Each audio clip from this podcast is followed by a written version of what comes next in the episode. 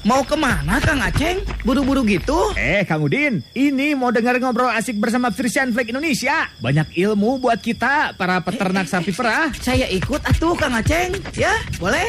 Saatnya ngobrol asik bersama Frisian Flag Indonesia. Persembahan Frisian Flag Indonesia dan Radio Dahlia FM. 101,5 Dahli FM Bandung goyang sik asik bareng sama Baby Alia di malam hari ini. Seperti biasa di hari Jumatnya ada program spesial banget untuk warga Dahlia khususnya untuk kawan peternak semuanya. Hari ini ya di hari Jumat di tanggal 12 Agustus 2022 Kembali lagi di Radio Buara Frisian Flag Indonesia di mana program Radio Buara Frisian Flag Indonesia ini merupakan program penyuluhan untuk para peternak sapi perah ya Supaya bisa menghasilkan susu yang berkualitas, supaya edukasinya juga bertambah dan juga yang paling penting adalah supaya peternak bisa lebih sejahtera. Karena ingat, dengan susu yang berkualitas maka peternak dan keluarganya akan sejahtera ya. Nah, setiap episodenya dua minggu sekali akan selalu ada tema yang berbeda-beda. Makanya untuk kawan peternak semuanya wajib banget disimak ya sampai dengan satu jam ke depan. Begitupun Baby Ali nggak sendirian karena akan ditemenin dengan narasumber-narasumber yang sangat kompeten di bidangnya ya. Baby Ali mau sapa dulu nih untuk kawan peternak yang ada di Lembang, di Pangalengan, di Jawa Timur, di Jawa Tengah, semuanya yang sedang pantengin Baby Alia via radio ataupun yang sudah bergabung via Zoom juga Baby Alia ucapkan selamat malam. Mudah-mudahan semuanya malam hari ini lagi dalam keadaan sehat walafiat. Amin ya rabbal alamin ya. Dan pastinya kawan peternak malam hari ini ya tema kita sangat spesial sekali karena kita masih membahas seputar dengan PMK. Namun tema kita malam hari ini adalah pasca PMK, peternak harus nyiapin strategi dan kondisi mental seperti apa sih? Nah, kita akan bahas langsung dengan narasumber spesial juga malam hari ini yang sudah terhubung via Zoom dengan Baby Alia. Ada Emrik Emrik Rik M Rizky selaku DDP Extension Manager PT Precision Flag Indonesia. Selamat malam Kang Rik Rik. Iya, gimana kabarnya sehat Kang Rik Rik malam hari ini? Alhamdulillah ya. Kang Rik Rik lagi di sekitar mana ini malam hari ini Lembang atau Pangalengan? Oh di rumah aja. Alhamdulillah ya. Boleh disapa dulu kawan peternak yang lainnya Kang Rikrik mangga.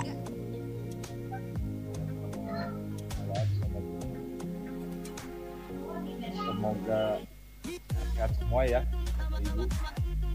Ya, peternak yang ada di Amin, amin, amin, amin. Baik ya. Selain ada Kang Rikrik, Baby Alia juga sudah terhubung di sekitar area Lembang. Ini sudah terhubung juga via Zoom. Ada Dokter Hewan Haji Ramdan Sobahi, selaku pengurus KPSBU Lembang. Wilujeng Wengi, Pak Dokter.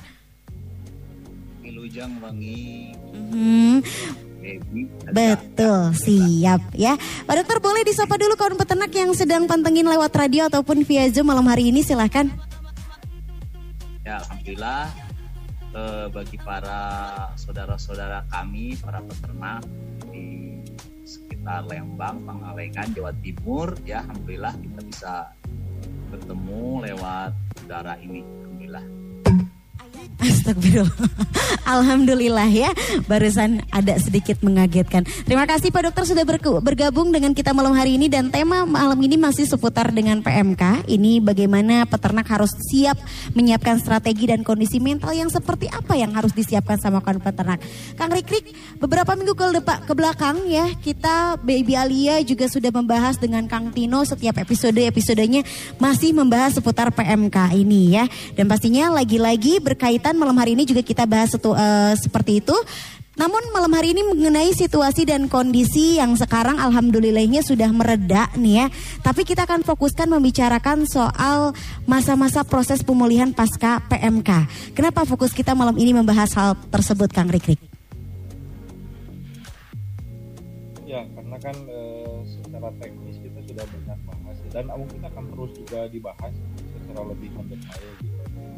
Sebenarnya memang e, kenapa kita mengangkat topik ini patut e, harus kita ingat juga bahwa PMK ini kan sebenarnya bukan hanya semata-mata e, penyakit hati ya, tapi kalau menurut kami sih ini juga penyakit e, ekonomi dan juga penyakit psikologis ya buat para peternak. Sehingga bagaimana kita baik itu secara teknis di sapi perahnya maupun juga di apa di, di peternaknya kita juga harus melihat ke depan seperti apa sih itu sebaiknya kita mengsikapi ya dari wabah yang terjadi beberapa bulan ke belakang. Itu sih sehingga ke depan bisa terus bisa bisa bangun lagi gitu ya, bangkit lagi ke depan eh, Persapi Perahan ini eh, dengan kita harap dengan sudah selesainya wabahnya eh, nanti ke depan bagaimana kita menata kembali eh, peternakan sapi perah walaupun memang tidak mudah ya Bapak Ibu Ya.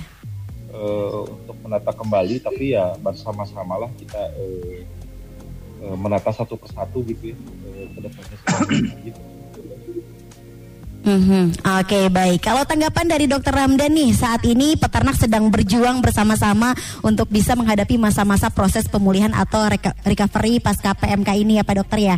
Dari segi usaha, dari segi bisnis, bahkan dari segi mental peternaknya sendiri untuk membangun kembali bisnisnya. Tanggapan dari Pak Dokter itu seperti apa Pak? Ya, eh, jadi dengan badai yang luar biasa PMK ini ada beberapa peternak yang frustasi, ya, ada yang ingin berhenti beternak sapi perah, kemudian setelah mencari-cari tidak ada yang lebih baik dari usaha sapi perah, dan dia ingin balik lagi gitu sapi perah. Kemudian ada juga peternak yang sudah kehilangan banyak sapi karena mati begitu. Kemudian banyak juga sapi yang belum pulih 100%. Jadi sekarang ini eh, tingkat ketakutan para peternak barangkali sudah tidak takut lagi dengan PMK, tetapi sebetulnya eh, masalahnya belum belum begitu aman begitu Mhm. ya untuk eh, apa untuk ternak-ternak kita untuk usaha sapi perah. Mhm, Oke baik. Ada strategi khusus nggak Pak Dokter yang harus dipersiapkan peternak, terutama jika harus fokus pada yang tersisa pas pasca PMK ini? Iya, jadi eh, para peternak itu harus fokus kepada pemulihan ya. Jadi selama ini kalau saya melihat begitu eh, para peternak itu banyak yang melaksanakan peternakan sapi perah dengan tanpa pakai pola yang benar ya. Jadi kita ini kan punya good eh, dairy farming practice ya. Nah, itu sudah sudah diuji, sudah diteliti dari tahun ke tahun oleh banyak ahli begitu ya. Nah, itu banyak yang dilupakan begitu. Banyak dilupakan oleh eh, para peternak cara-cara memelihara sapi yang baik gitu ya. Mungkin harus kembali lagi ke ke pola pemeliharaan yang benar. Mhm, Oke baik ya. Nanti kita akan bahas lebih lanjut lagi mengenai eh, strategi khusus yang harus dilakukan oleh peternak pasca PMK ini harus seperti apa. Pastinya dengan Dokter Ramdan dan juga Kang Rikrik. Jadi jangan ke mana-mana untuk kawan peternak yang mau memberikan testimoninya ataupun boleh sharing ke peternak lain lewat WhatsApp kita boleh di 0811 222 1015 kasih tahu Baby Alia ya gimana perasaan peternak saat ini untuk menyiapkan mental untuk kembali bangkit pasca PMK ini ya. Strategi-strategi yang sudah dilakukan oleh kawan peternak yang lainnya juga boleh di sharing di 0811 222 1015 atau mau mengajukan pertanyaan seputar tema kita malam hari ini juga boleh kawan peternak ditunggu ya. Jangan ke mana-mana masih di Radio Bora Frisian Flag Indonesia. 101,5 Dahlia FM. Dahlia FM Dahlia FM Yang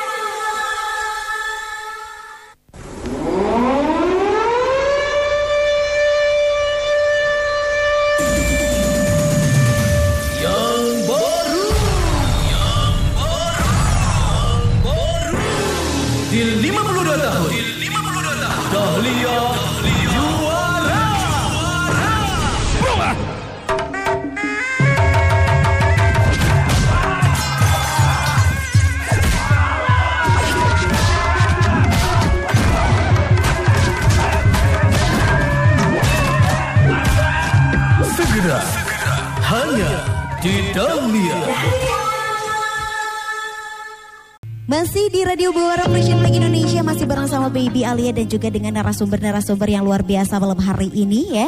Untuk kawan peternak yang baru bergabung tidak usah khawatir karena kita akan masih membahas lebih luas lagi mengenai pasca PMK. Peternak harus nyiapin strategi dan kondisi mental yang seperti apa sih? Tadi sudah, sempat disinggung sama Kang Rikrik, sama Dokter Ramdan juga bahwa kita memang harus banyak sekali PR yang harus dipersiapkan untuk kawan peternak semuanya untuk menghadapi pasca PMK ini. Tapi sebelumnya Baby Alia infokan nih ya kepada kawan peternak semua bahwa ada fakta menarik dari juru bicara pemerintah untuk penanganan PMK yaitu ada Profesor Wiku Adhisa Smito yang mengungkapkan bahwa Indonesia boleh dikatakan berhasil dalam mengendalikan penularan virus PMK ini. Perkembangan penanganan penyakit mulut dan kuku atau PMK di Indonesia per 1 Agustus 2022 menyebut kasus terkonfirmasi PMK teridentifikasi pada 22 dari 34 provinsi. Data itu sekaligus menunjukkan bahwa dalam tiga minggu terakhir penularan virus PMK relatif stabil, khususnya di area zona merah. Ia juga menyebut bahwa pemerintah menerapkan lima strategi sebagai kebijakan multi level dalam penanganan penyakit mulut dan kuku ini, termasuk meminimalisir penyebarannya, yaitu biosecurity, pengobatan, pengujian, vaksinasi, dan juga pengujian dan penyembelihan. Ini merupakan kabar baik untuk kita semua. Tinggal bagaimana kita semua para peternak untuk bisa menyiapkan mental dalam menghadapi kembalinya uh, kawan peternak semua dari masa-masa uh, setelah PMK ini ya. Kang Rikrik ya saya pengen tanya lebih lanjut nih Kang Rikrik ini sebagai dari pihak industri. Kalau dari pandangan pihak industri sendiri sebetulnya ada strategi khusus nggak yang harus dipersiapkan oleh rekan-rekan peternak di masa-masa pemulihan pasca PMK ini Kang? Ya, eh, kalau menurut saya sih strategi ke depannya sebetulnya sudah sering kita bahas ya, dalam artian tadi Pak Ramdan juga mengatakan bahwa good dairy farming practice gitu ya. Jadi mungkin tanpa disadari oleh teman-teman bahwa banyak sapi-sapi yang terkendala terkena PMK gitu ya. Itu jauh lebih cepat sembuh gitu ya dengan dengan di mana sapi-sapi tersebut sebelumnya berada di kandang yang relatif lebih ideal, misalkan gitu ya, terus uh, konsumsi rumputnya lebih banyak. Nah itu kalau kita amati gitu, sapi-sapi yang secara kesejahteraan lebih baik itu lebih bisa uh, sembuh lebih cepat gitu ketimbang sapi-sapi misalkan yang berada di lingkungan yang memang tidak ideal gitu. Jadi sehingga di situ juga salah satu bukti dan uh, bisa diambil hikmah oleh kita gitu ya bahwa sebetulnya yang kita pelajari selama ini bahwa sapi harus banyak makan rumput, terus kandangnya harus begini, begitu, itu ternyata berdampak pada kal manakala wabah itu menyerang, itu sapi-sapi tersebut lebih cepat sembuhnya ketimbang sapi-sapi yang memang secara nutrisi kurang, secara kandang kurang ideal gitu ya. Itu eh, hikmahnya bisa diambil dari situ sehingga ke depan eh, strategi-strategi seperti eh, apa namanya mengusahakan kandang lebih ideal, terus mengusahakan sapi itu lebih sejahtera, lebih sejahtera itu tuh bukan berarti sapinya diberi kasur mewah, bukan ya. Misalkan salah satu contoh kecil saja, eh, di koperasi-koperasi yang melakukan pemotongan kuku secara rutin itu penanganan PMK-nya lebih baik gitu teh. Itu itu salah satu contoh gitu ya karena memang hmm, secara kesejahteraan hewannya lebih baik gitu. Mm-hmm. Itu bisa kita teruskan ke depannya. Termasuk biosecurity tadi ya gitu. Biosecurity itu eh, sederhananya kalau di manusia itu bisa dibilang eh, prokes lah ya gitu ya. Oh, okay. Kalau di COVID itu prokes gitu. Itu bios kalau di hewan mungkin biosecurity. Nah, biosecurity itu diusahakan ke depan bisa menjadi sebuah rutinitas bagi para peternak. Mm-hmm contoh kecil misalkan kalau kita mau berkunjung ke, ke kandang orang lain gitu ya ya usahakan misalkan eh, di, disemprot dulu atau bagaimana hmm. karena memang itu juga salah satu eh, faktor utama yang menyebabkan penyebaran PMK eh, sangat cepat itu juga dari tertularnya atau eh, apa namanya menempelnya virus melalui vektor manusia gitu atau hmm. peternak sendiri gitu ya dari berkunjung ke kandang orang lain atau misalkan uh, mobil-mobil pengirim pengirim pakan gitu ya itu juga yeah. Salah satu faktor terbesar uh, penularan uh, PMK uh, pada saat kemarin itu gitu. Mm -hmm. Itu sih mungkin strategi okay. ke depan bagaimana kita lebih memperhatikan hal-hal yang sering dipelajari selama ini karena memang sudah terbukti dampak positifnya. Oke baik ya Dokter Ramdan menyambung dari penjelasan Kang Rikrik Ada hal-hal yang pastinya harus diperhatikan sama kawan peternak uh, Pasca sapi-sapinya sembuh dari PMK ini Apa sebetulnya hal yang harus dilakukan oleh peternak pasca sapi-sapinya sembuh dari PMK dokter? Jadi kemarin kita kan sudah sudah banyak meminta tentang vaksinasi ya. Alhamdulillah vaksinasi eh, yang kedua sudah dilaksanakan. Kalau di sini mudah-mudahan di tempat lain juga sudah ya. Vaksinasi ini sebetulnya bukan satu-satunya yang mengamankan ya.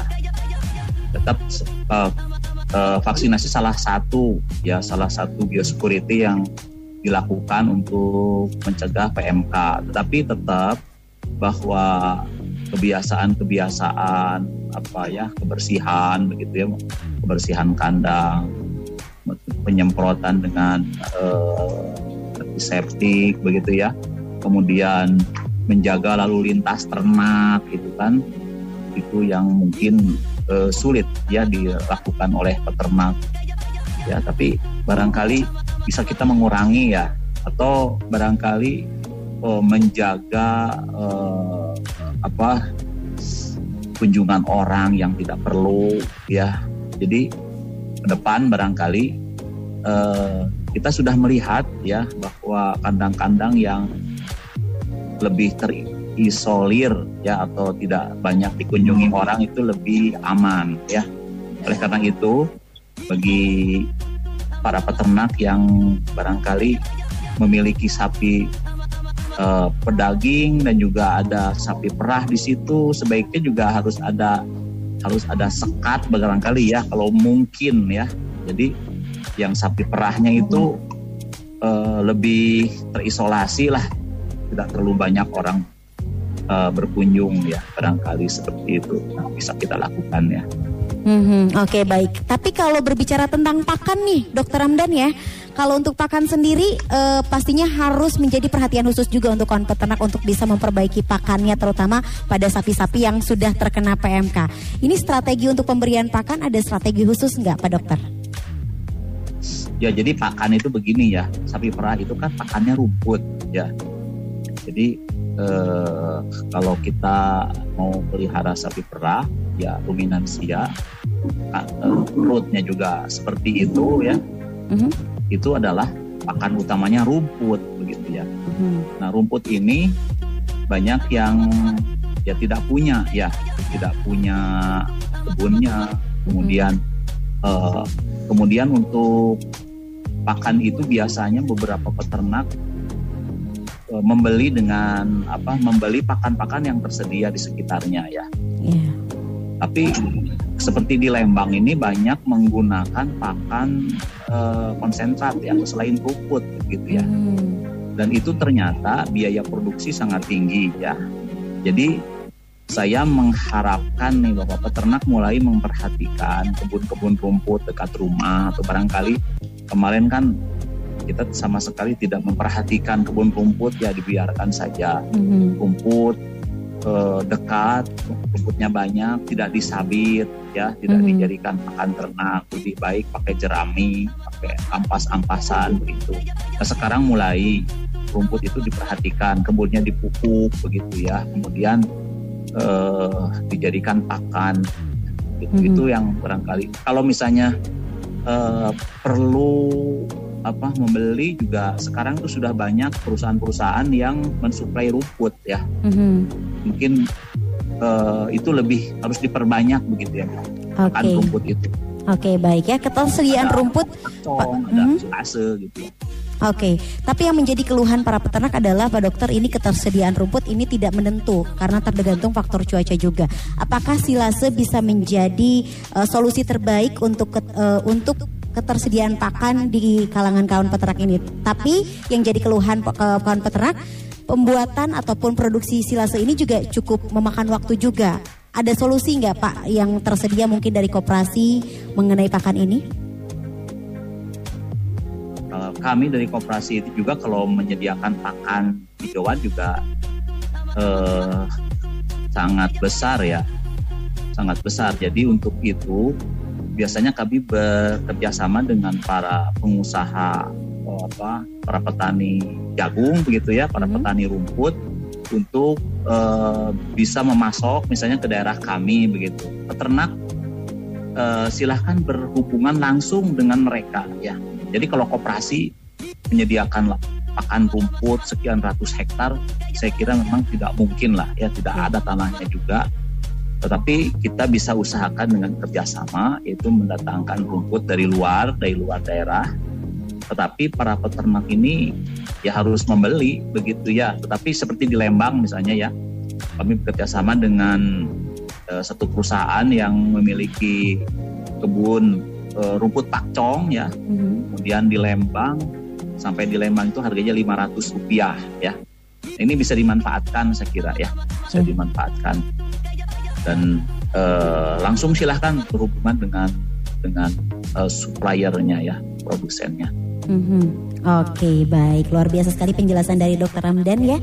Ini juga pertanyaan dari kawan peternak sudah banyak sekali yang masuk via WhatsAppnya Radio Dahlia FM di 0811 222 1015. Kawan peternak jangan ke mana-mana. Setelah ini Baby Ali akan bacakan pertanyaannya dan akan dijawab langsung oleh Dokter Ramdan dan juga Kang Rikrik. Tetap di Radio Buara Frisian Flake Indonesia. Masih di Radio Buara Play Indonesia masih bareng sama Baby Alia. Untuk wargi Dahlia yang mau ikutan kuis boleh sebentar lagi kita akan angkat untuk telepon kuis ya di 73028 atau di 7311710 ya. Tapi sebelumnya Baby Alia mau bacain dulu ini WhatsApp dari kawan peternak semuanya yang sudah ikut bergabung ya mengenai tema kita malam hari ini. Terima kasih banyak. Kita akan bacakan satu persatu ya. Ada Teh Desi dari TPK Cibodas dari KPSBU Lembang ya pengen cerita aja katanya sejauh ini menghadapi PMK ini sangat melelahkan karena untuk yang kering kandang sudah terkena kukunya itu susah banget untuk sembuhnya. Mungkin ada pengobatan lain minta sarannya juga dari Pak Dokter Ramdan dan juga untuk menghadapi eh, darah bunting yang sudah pernah terkena PMK agar produksi susunya bisa normal lagi seperti biasa itu seharus seperti apa yang dilakukan oleh peternak. Boleh Dokter Ramdan? Mangga untuk ditanggapi? PMK yang eh, Mhm, udah terkena kukunya kaki susah ya. sembuh katanya. Hmm. Ada pengobatan lain nggak yang lebih cepat katanya. Terus juga eh, untuk menghadapi darah bunting yang sudah terkena PMK supaya produksinya naik lagi ke seperti apa Pak? Kalau jadi sebetulnya perlakuan ya, perlakuan ini harus sabar para peternak ini. Kalau sudah menyerang kuku ini kan paling berat ya.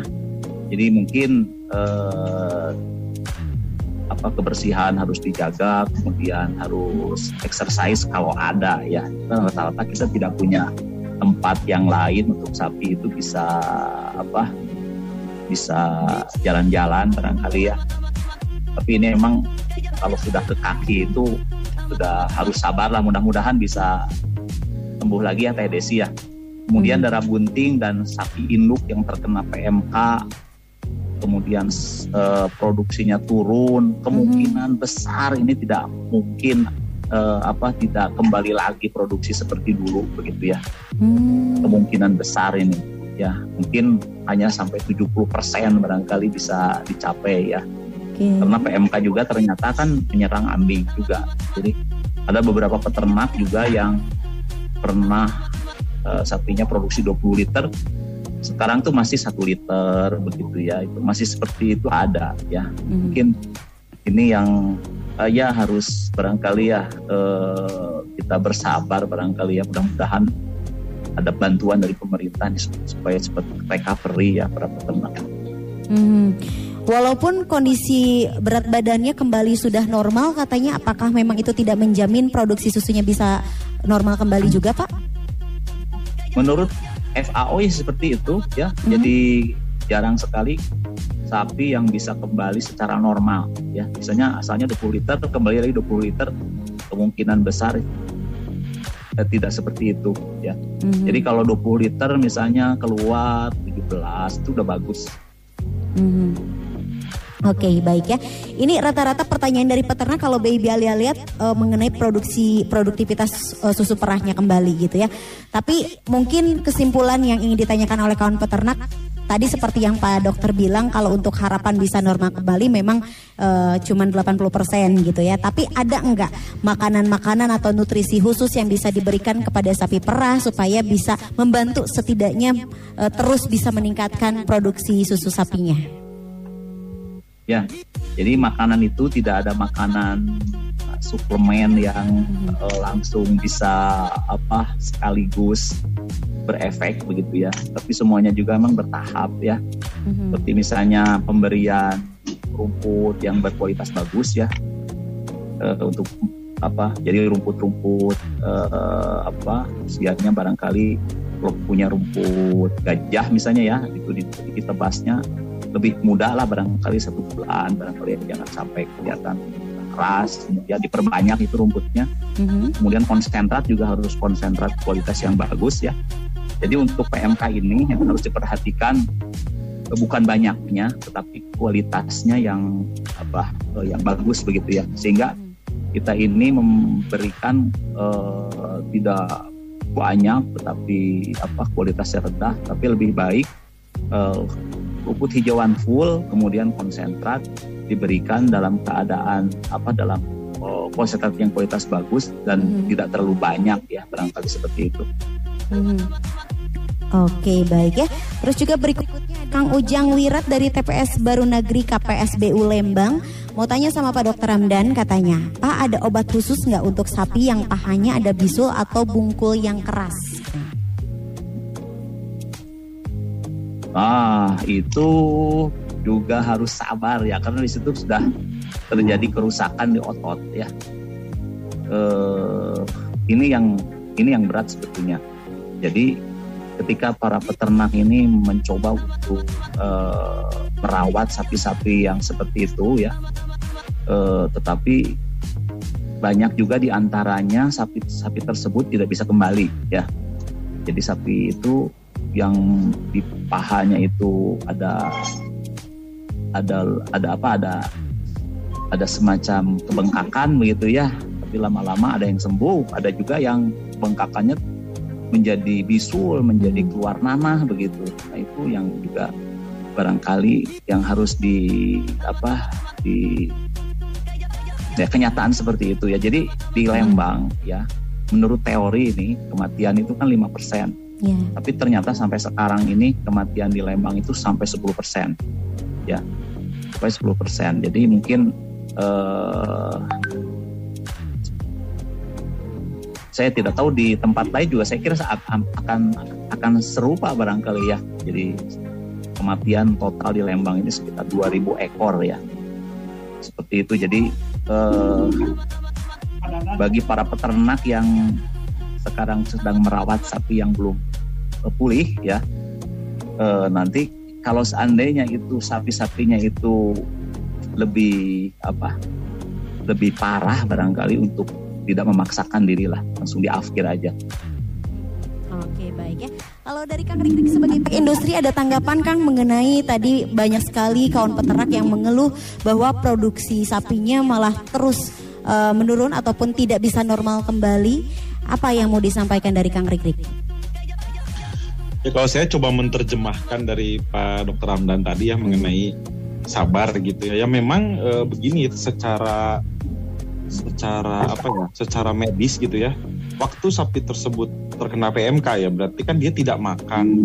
Cara berdiri juga tidak normal karena kukunya kena. Nah, pada saat dia tidak makan, aktivitas bakteri di dalam perutnya atau di dalam rumennya juga kan menurun drastis ya teh ya gitu. Jadi bakteri-bakteri di dalam rumen juga mungkin banyak sekali yang mati karena dia tidak makan gitu. Nah, pada saat PMK sembuh gitu, eh, bagaimana si perutnya ini menumbuhkan kembali eh, ekosistem bakteri di dalam tubuhnya ini kan perlu waktu gitu. Jadi eh, apa namanya untuk kembali normal gitu sehingga memang tadi itu eh, jangankan untuk kembali ke produksi semula naik sebentar eh, apa namanya perlu waktu untuk meningkatkan produksi eh, sedikit demi sedikit gitu ya.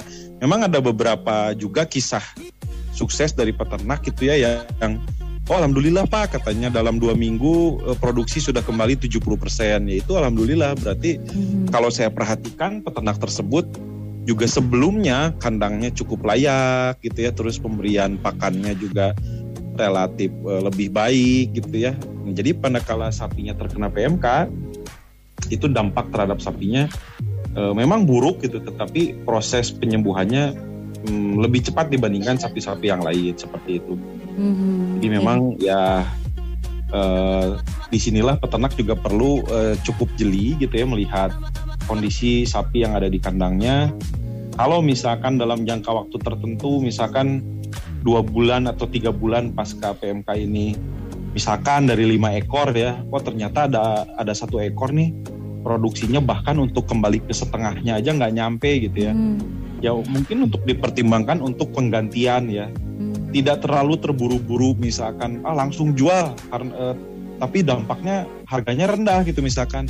Coba dihitung gitu kalau dia jual langsung seperti apa tapi kalau nunggu misalkan ah saya kebetulan punya darah kepalang nih tunggu aja untuk eh, sebagai pengganti gitu ya itu mungkin bisa. Jadi eh, apa namanya berpikir strategi saat ini memang sangat diperlukan untuk peternak menurut saya. Mhm. strategis itu seperti apa? Bagaimana dia melihat atau memandang strategi ke depannya di kandang masing-masing teh? Karena Mhm, setiap kandang beda-beda kondisinya dan strateginya akan berbeda-beda gitu. Ya. kayak tadi yang punya sapi lima. Oh tiga sapi ini ternyata susah ya naiknya produksinya. Yang dua mah bagus gitu. Itu itu harus diperhatikan. Misalkan coba di, di- dilihat catatannya seperti apa ke belakang gitu. Apakah sapi ini riwayatnya emang selalu sakit? Saya mau akhir aja deh misalkan.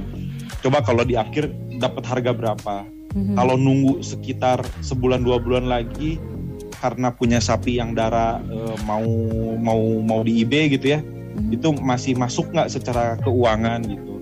Itu bisa dibuat strategi seperti itu gitu. Sehingga eh, mungkin eh, menghindari rugi tidak tidak mudah atau tidak mungkin tetapi setidaknya rugi yang kita peroleh tidak terlalu besar gitu Mhm. itu sih eh, pada saat kita memutuskan untuk eh, apakah sapi ini perlu afkir sekarang atau afkir nanti atau bahkan tidak perlu diafkir gitu ya itu eh, bisa dilihat eh, dari kondisi sapi per sapi gitu Hmm. sehingga peternak harus berpikir strategis gitu kalau menurut saya sih banyak diskusi banyak bertanya itu juga sangat penting. Tetapi memang balik lagi masing-masing peternak masing-masing kandang akan punya strategi yang berbeda-beda menurut saya gitu.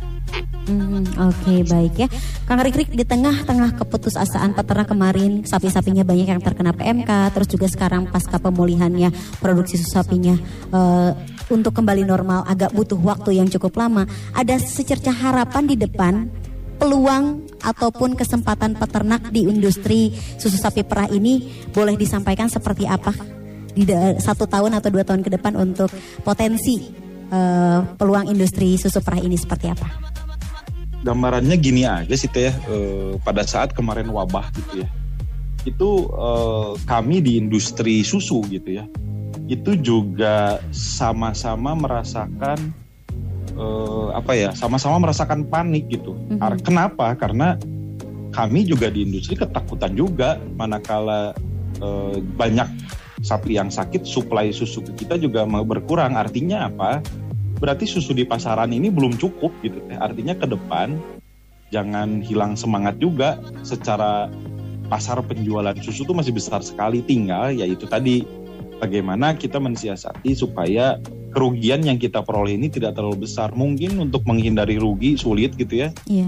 tapi setidaknya kerugiannya diminimalisir gitu ya. Itu jangka pendeknya. Nah, jangka menengahnya bagaimana secara kondisi nutrisi, kondisi eh, kesehatan sapi bisa kita lebih perhatikan. Contoh Hmm. kecil eh, apa namanya?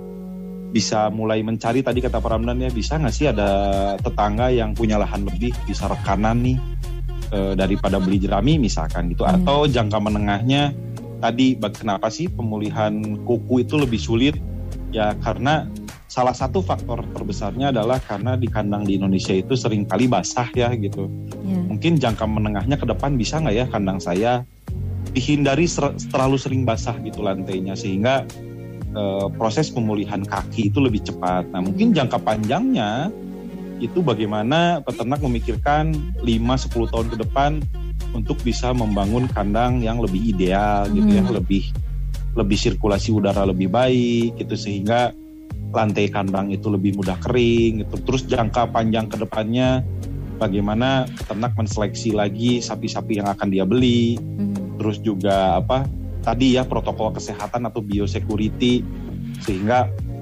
manakala beli sapi itu eh, produksi susu bukanlah satu-satunya patokan dalam rangka kita membeli sapi gitu ya. Iya. Kita ke depan bisa melihat apakah punya riwayat atau tidak gitu ya sapinya ataukah misalkan bisa dilihat dari kondisi yang lain itu jangka panjang ke depannya sehingga ke depan kita berharap tata laksana eh, peternakan sapi perah ini bisa lebih baik gitu ya Iya, Eh, iya. sehingga wabah-wabah serupa bisa kita hindari eh, atau kalaupun harus terjadi bisa kita tanggulangi lebih cepat gitu mungkin itu sih teh Oke baik ya penjelasannya luar biasa sekali dari Kang Rikrik. Kita angkat telepon dulu untuk kuis interaktif ya. Untuk wargi Dali yang ada di rumah boleh di 73028 atau di 7311710 karena ada hadiah menarik persembahan dari Frisian Flag. Ada siapa ini? Halo Radio Bawara Frisian Flag Indonesia. Halo Radio Bawara Fashion Week Indonesia Sama siapa ini? sama Bapak Kebe sama, Sama siapa? Cibidey Siapa? sama Bapak Ke Oh Bapak Ke, Bapak Ke Iya. selamat. Tadi Iya. udah menyimak dari awal ya, pertanyaannya gampang sekali. Iya. Coba sebutkan salah satu strategi yang sebaiknya disiapkan oleh peternak pasca PMK yang tadi sudah dijelaskan oleh narasumber. harus fokus pada pemulihan seperti kembali ke polanya yang benar kandangnya harus ideal juga biar sapinya lebih sejahtera seperti sirkulasi kandang harus lebih baik pola makannya harus lebih seimbang gitu. Mhm. Oke, baik. Gimana Kang Krik untuk jawaban dari eh, Kang Selamat ini? Ya, mantap mantap Mantap ya disuruh satu jawabannya banyak ya. Berarti merhatiin banget dari awal. Siap. Selamat ya Bapaknya selamat ya. Oke, Bapaknya selamat kasih, selamat. Nanti hadiahnya bisa diambil ke Radio Dahlia di jam kerja ya. ya Beb. Siap anteng radio. Pak Anteng Dahlia enak-enak langgannya Dahlia burung aku go goyang. Baik, terima kasih banyak ya Bapak ya. Terus juga kalau dari peternak ya, Baby Alia tadi sudah memilih untuk yang mendapatkan hadiah ya, bisa diambil ke koperasi terdekat tadi tadi coba coba coba coba. Nah, Teh Desi ya tadi ya. Teh Desi dari Lembang kalau nggak salah. Nanti Baby Alia cek Baby cek lagi ya. Oke, baik eh, Dokter Ramdan dan juga Kang Rikrik ini waktu sudah eh, menunjukkan pukul 8 kurang. Mungkin terakhir kesimpulan ataupun pesan-pesan yang mau disampaikan untuk kawan peternak semuanya terutama untuk bisa menumbuhkan kembali semangat juang untuk bisa terus meneruskan bisnis peternakan ini pasca PMK ini. Apa yang mau disampaikan dari Dokter Ramdan terlebih dahulu, Mangga?